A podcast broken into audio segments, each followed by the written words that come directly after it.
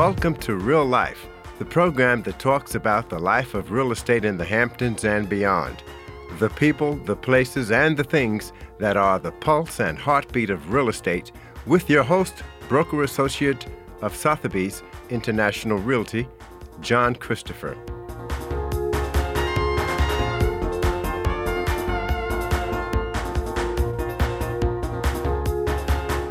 Welcome back to Real Life, and this is your host, John Christopher. And today we're going to the Berkshires in Massachusetts. And we have real estate manager Stephanie McNair. Hi, Stephanie. How are you? Hi, good. Very well. Thanks you, for having me on. Great. That's because you're in the Berkshires, right? Absolutely. Life is good up here. I hear you. Um, before we talk about the Berkshires, you know, we all had prior lives before uh, real estate, which yes. is hard to imagine. But in any event, what were you doing before and what prompted you to segue into real estate? You know, I had, um, before I had children, I had a, you know, a corporate career at Six Flags International and uh, came to Western Massachusetts and worked um, for Bay State Health System. So, always in marketing and PR.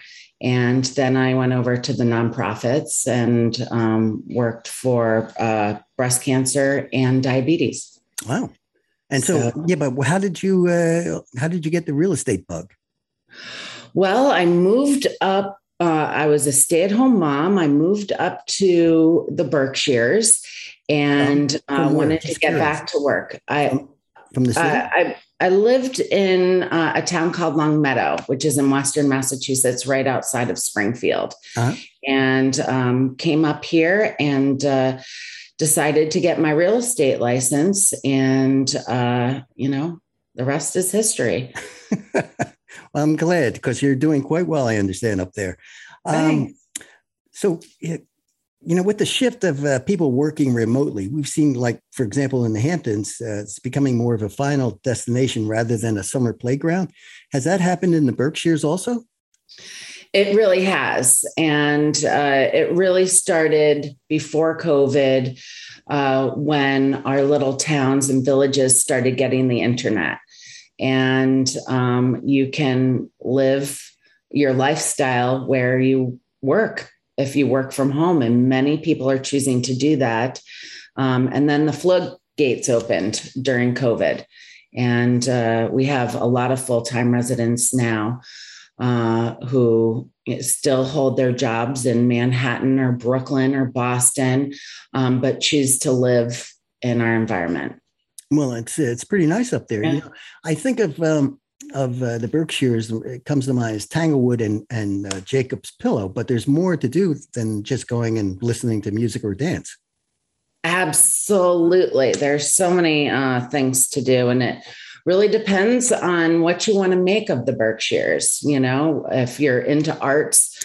We've got, you know, Mass MoCA, which is the largest contemporary art museum in the country uh, the Norman Rockwell Museum, the Mount, um, which is Edith Wharton's home, uh, you know, the Susan B. Anthony House, wow. um, theater.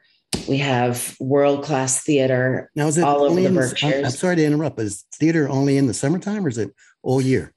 Uh, uh, you can find theater all year round in the Berkshires. There's a lot of programs that you'll see more theater in the summertime uh, but there's always something to do, you know, um, in each season, and that's what makes Berk- the Berkshires a bit different from everywhere else. Wow. So, so, let me ask you the question because I'm not that, yeah. that well versed about the Berkshires. Uh, is mm-hmm. Tanglewood uh, like the uh, epicenter for where people want to be, or are there other locales? There's there's a lot of locales. Tanglewood is our rock star. You know, everybody uh, has that loves the Berkshires is knows Tanglewood. You know, from the Gardens to the Boston Symphony, which that's their home in the summertime, um, and uh, you know they have uh, wonderful, wonderful grounds where you can picnic and you know enjoy the day and listen to music. Um, you know, my personal favorite is, you know, James Taylor coming on 4th of July. So awesome. So that is awesome. Pretty excited. He, he, lives up there now too, right? He does. He right. does. I mean, you yeah. sent me something that said about the Berkshires, and and uh, let me see if I can find it. Uh, a quote that he he said that uh, it's um, it's prox- it's close to Boston. I'm paraphrasing here to New York, but I think it's the people of the Berkshires. Mm-hmm. I've never met a finer bunch of humans in one place in my life. Spot on. Spot on. you know, we really, you know, you leave your attitudes at the door when you come to the Berkshires, and everybody uh, is just so happy here that, um, you know, we really have a wonderful group of people. Wow, that is so, that's amazing. So, what's the uh, inventory like there? Inventory continues to be uh, low. Uh, days on market um, is also very low as well too. So it's starting to even out a little bit, but the Berkshires we've never really seen the highs and lows that other, you know, uh, regions do. Um, we we've hit as soon as we got the internet, we've really hit a trajectory of uh, you know, going uphill with our sales. So, wow. which has been good. And I think that that is, uh, you know, due to, uh, with all that we have to offer and the lifestyle is wonderful, but we're also resistant. You know, we're flood resistant, fire resistant, hurricane resistant, drought resistant. Um, we can drink our own water uh, you know, it's a very healthy area. I've had clients that their houses burned down in California or get ravaged by hurricanes in Florida. And um, they, you know, uh, think that the Berkshires is not only lovely and organic, but one of the safest places to live on earth. I never thought about that. That's that's, that's yeah. very fascinating. Um, you had mentioned we had a conversation earlier about having a client who was debating between the Hamptons and and the Berkshires, and yes. and yes. and you won out. The Berkshires won out. I did. And how did I that did. happen? well, you know, they found uh, a wonderful spot in the Hamptons, and he also found a wonderful spot in the Berkshires, and couldn't decide between the two of them.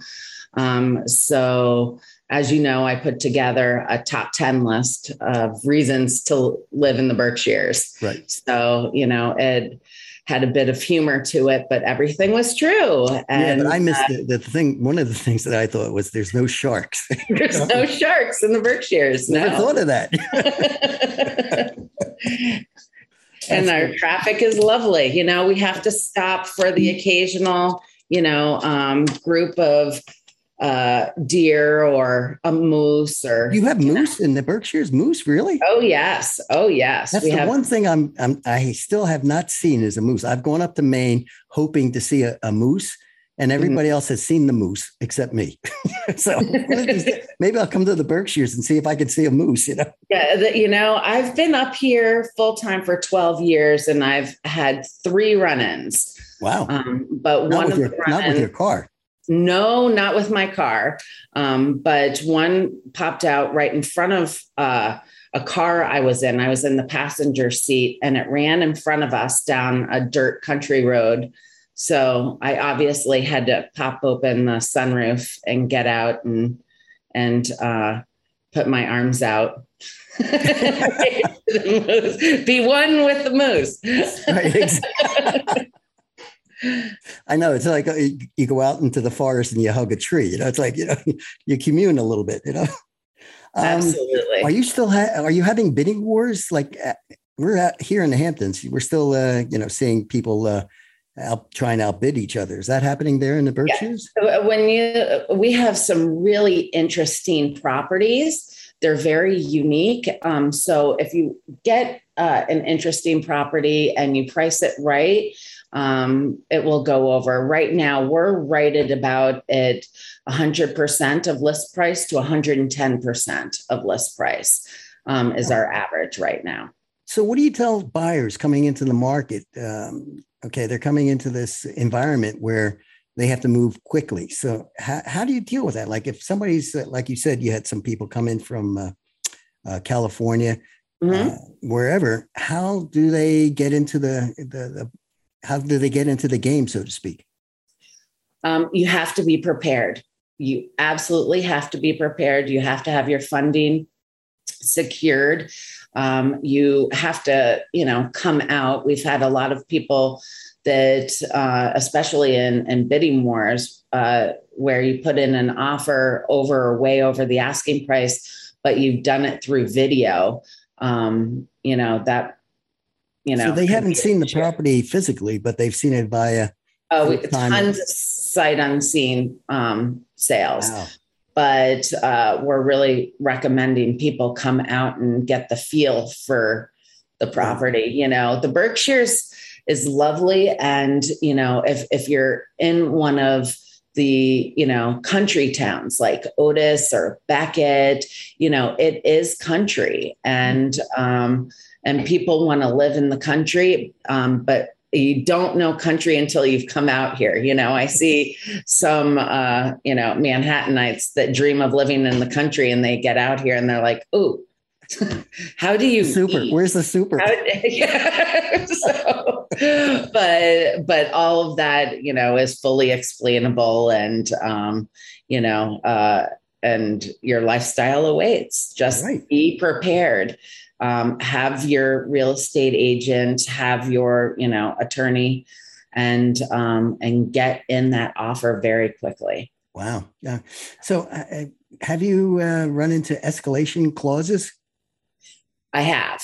I have. So, and, and those seem to be pretty complicated um, when you're dealing. You know, I had one property that uh, went way over asking with 20 offers and 18 escalation clauses. So you have to make sure, you know, that you get all your your escalations in. But the um, what we're finding now on uh, listings is that people are saying no to escalation clauses. Um, they're, no they're love letters and no it. escalation clauses. Yep. So, in other words, you got 20 people bidding on the property, whoever it's uh, final and best bid. Yes. Wow. Yeah. Okay. All right. Um, what do you say to a seller who thinks their house should be priced higher than you think it should be? That's uh, always a conversation that we have to have. And sometimes it's a tough con- conversation, but. Well, Sam know, down the, you know, my neighbor, Sam down the street said, you know, my house is worth X amount of dollars, you know, and you're saying it's this amount, you know. Yeah. Or Uncle Joe or Uncle Joe. You know, my friend Betty and you know, she knows the Hamptons. Yeah. Uh, so uh, I really, you know, um, when going out and my agents pricing properties, we really show them with a comparable market analysis and sh- show you if you're listing at this price this is going to be your competition and uh, you know uh, you want to be the best of your competition so you want to get right in under where your competition is and put your best foot forward because you want to strive in the market. You don't want to follow the market. And when you get into, I've seen so many great homes that have sold lower than they should because they priced it too high and then dropped it a little bit, dropped it a little bit, and then they were following down. And then you get to a point, if you don't price it right, that buyers are going to say in this market, it's been on the market for four months. What's wrong? Right. What's wrong with it? I hate you know? to, uh, but uh, cut cut you short, and uh, it's fascinating what you're telling us about the Berkshires. But if somebody had more questions about the Berkshires, how could mm-hmm. they reach you, Stephanie? They can go to our website, uh, you know, William Pitt Sotheby's International Realty, uh, where we have offices in Great Barrington and Lenox. Well, Stephanie, it was a pleasure having you on. This is John Christopher, Thanks. Real Life, broadcasting from the vibrant village of Southampton, New York, on the only NPR station on Long Island, WLIW 88.3 FM. Please stay where you are, since we'll be right back with my next guest, Puneet Chug of Araman Builders in Bridgehampton, New York.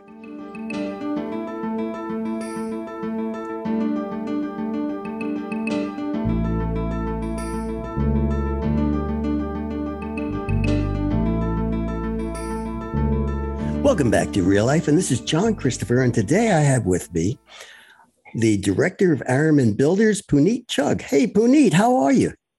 I'm very good, John. How are you doing? Wonderful, wonderful. Puneet, I just I want to say before we talk about Da Vinci House, the Nook, and other aspects of Araman Builders, I love talking about people's journeys. So, how did you get from India to Bridgehampton besides flying? That's a good thing. Yeah, I um, I came here uh, for my uh, education after my after completing my architecture, um, just to pursue my other interests. I came here for my master's in finance and business degree at uh, uh NYU Stern. Uh, during that process, uh, I was married and I found my way around here, and I worked here for many years. So that's brought me to the US. Wow. Okay. So that's the that's the uh, the quick version. I like that.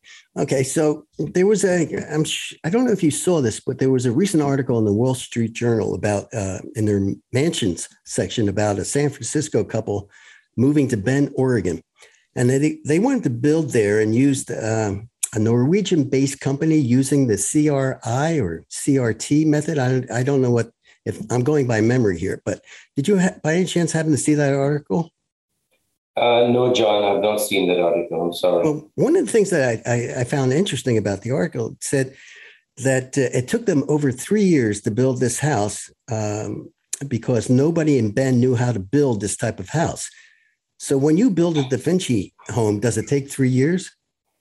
Um, not really. I would say that the uh, initial phase of trying to bring any new product into the market has a development phase. Uh, we have been uh, working with the Da Vinci model in the US for the last eight years. Um, uh, the idea behind Da Vinci model was to create the buildability and the construction efficiencies that are missing in the traditional build methodology. So, uh, to answer your question in short, I would say uh, the initial process of uh, implementing the technology here took us about three years before we could build our first home. But since then, we have been able to deliver homes between a good eight months to 10 months, so to speak, on, on the complexity of the home, but it does not take anywhere close to three years to build a house. Well, you used to have before, um, I recall, before the pandemic or before we had the supply chain issues, that you offered a guarantee of 100 days. Obviously, that can't apply nowadays. Um, but you're saying now, even with the the uh, snafus along the way and getting supplies, um, you can do that in that short to me it seems like a short period of time. Uh, well i think it's a, it's a two-pronged approach. One is that uh, we are building our, our, different units or the different components of the house in a factory in germany. Um, we we build close to uh, between uh, between 80 to 100 homes per year. So we have economies of scales and since we build with the same building methodology and technique uh, we are able to produce with certain level of certainty on that phase of the construction. The supply chain disruptions have gone through the industry. So I would say at the finishing level, items such as plumbing fixtures, light fixtures, uh, hardware, uh, those have uh, hit a supply chain challenges. Uh, we are mitigating those delays by planning ahead. That's one of the things that our company takes pride in is planning the project and executing it to a plan as best as we can. So a combination of efficiencies of our process, a good planning, and ordering items ahead of time so that we address the lead time issues uh, creates quite a, a unique proposition even in these challenging markets. And in many cases, we are able to cut the timeline between 25 to 33 percent between our system to a traditional construction process. Well, that sounds like uh, one of the uh, highlights, which I was just going to ask you. What are some of the highlights that make the uh, Da Vinci home different from hammer and nail construction? Well, I think uh, the hammer and nail construction is uh, how houses are built here. Our homes also are timber homes, but we are using uh, glulam, which is called a glued and laminated timber, which is a lot sturdier and stable old growth timber in our construction.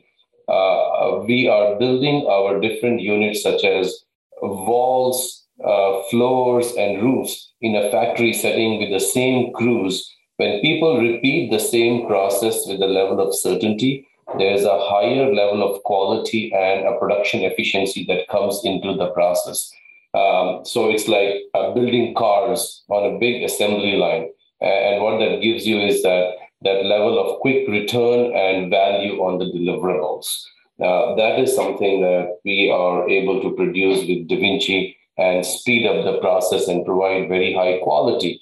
Uh, to add to that, we make our own windows and also we have partnered with some very high end window companies. These windows and doors are installed in the factory. So when the panels come here, they are quite complete.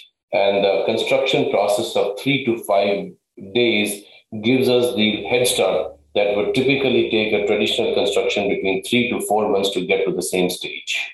Right. Interesting.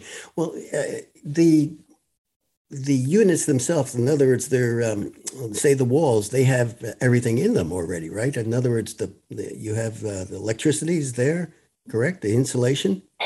Uh, well, no. Uh, uh, we are addressing a very bespoke custom market, so we are not getting uh, uh, electricity or uh, plumbing into the system for two reasons. One is a lack of flexibility, which is very important for all our clients to be able to design and build a home that they desire. So they don't want to be locked into decisions too early in the process. The second part being inspections. Because of the building requirements, we have to go through the electrical and the plumbing inspections locally. Uh, and also for the warranty and the continuity of the facility, we have made sure that only the components that stay outside of the regular maintenance and the uh, enjoyment of the end user is procured locally and only the other components come from Germany. So I would say this, I call it the hybridization. The hybrid system is a very unique system because we have just brought what is absolutely necessary from Germany and the rest is being produced and provided in the US by local craftsmen and guilds of worker so that there is a continuity of the owner in terms of servicing and the life cycle cost of those equipment. So we are very different from uh, just one point. We are very different from modular construction and prefabricated from that sense that we don't have electrical fixtures, electrical wires running in our walls. Interesting. Okay. So you put the insulation in or have someone do that also? No, our, our walls and our floor system come with insulation in place. So we, we, we, we let the, we have chases at the bottom and the top of our wall panels to run the electrical. And once all the services, the wiring, the audio visual wiring, everything is complete, that's when we go and put drywall and close up the wall systems and the roof. So we have a very open plan to make sure that the architects, designers, and the clients have a flexibility of feeling like they are working with a traditional build system, but this system is now more efficient and more uh, controlled. Hmm. Okay. Um, one of the things I know that uh, other builders have uh, expressed is that the uh, permitting process is so backed up uh, that it's causing, you know, before they can actually get to the point of building, they have to wait for the permit. Have you run into that also? Absolutely. I would say that that is the common denominator uh, to all the uh, industry wide because the location where we are, uh, the permitting is taking a lot of time. But I have to say, uh, one of the advantages of our system is that once we know what the design is and the outer uh, shell, so-called the windows, the uh, the exterior of the house and the interior walls can be uh, produce, once we know what we are building, while the permitting is happening, we can produce our units in Germany to accelerate the process. And that's where our, our system is so unique because that system is not contingent upon a building permit, unlike a traditional system that you cannot put a shovel in the ground unless you don't have a permit. With our system, we can put the windows in the walls, we can insulate the walls, we can create the intermediate floors and the roof panels in Germany without a permit. And that is a huge, huge time saving and, uh, and creating that advantage, uh, also called a unique selling point against other competition and building providers. Hmm. You know, speaking of uh, windows, I recall uh, seeing yours that they're triple pane, and a lot of people go with um, Marvin or Andersen or whatever the case may be, but triple painting doesn't seem to be um, commonplace. It's and and one of the things I because I've been to your um, your office and the, the modeling that you have there, and I've seen some of your homes, is the, um, the, the soundproofing. I mean, it's just amazing that uh, the quality of soundproofing that you just don't hear anything. Uh, that is so true, uh, John. Um, we are uh, constantly evolving. While we prefer and we show people the triple pane because most of our clients out here are sensitive to the energy conservancy, being sustainable, and green construction, we feel that the exterior of the house, that is the weather protection envelope, is a key component in the performance of the energy standards. So our triple pane windows definitely add an extra layer of insulation and the soundproofness that soundproof abilities that it's able to provide.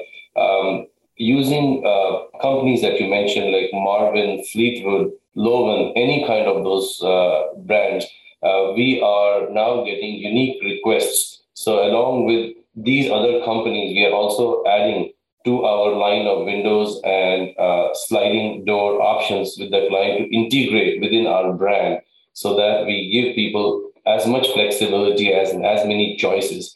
While we do have a lot of good product lines to work with, uh, our proposition is to address the market as we are seeing the customers react and addressing their constantly growing needs. So the triple pane windows is one of the options, but we do have double pane windows. We do timber windows as well as metal frame windows. Interesting. Okay. Um, you have something that you also offer, uh, what's called the Nook. Uh, can you tell us about that? Well, uh, Nook is uh, more on a product uh, segmentation for our company. Uh, we have had a growing interest in uh, smaller buildings. They're called the tiny homes or accessory dwelling units. Uh, so Nook is a subset of our product offering to address the growing need for backyard offices, music studios, um, pool cabanas, and any kind of accessory building. So this is just an offshoot to address clients so that they don't feel like we are just addressing homes over 5,000 square feet. So this could be a building that is from 600 square feet all the way to 2,000 square feet as the demand might be. But Nook is the idea of having your own small space, especially during the COVID time when people were working from home. Nook was conceived as an additional space in your backyard as your own private office space or your exercise or uh, entertainment space so that people could work being connected to the home but not having to face the day-to-day uh, disturbances and the noise traveling to your work office or home office and your home working in tandem because you had the kids family everyone staying at home during the covid time so that has definitely shown uh, demand. Interrupt you. That's fantastic, uh, Puneet. Uh, how can someone get in touch with you? The best way to get in touch with me is reaching me uh, on my phone number, which is 631 353 8835. Fantastic. Puneet, as always, it's great having you on the program. This is John Christopher for Real Life, broadcasting here in the wonderful village of Southampton, New York, on the only NPR station on Long Island. If you'd like to hear this program again or other podcasts, go to WLIW slash radio slash real life. Thank you for taking the time to listen. And in the meantime, be sure to have a, an awesome journey.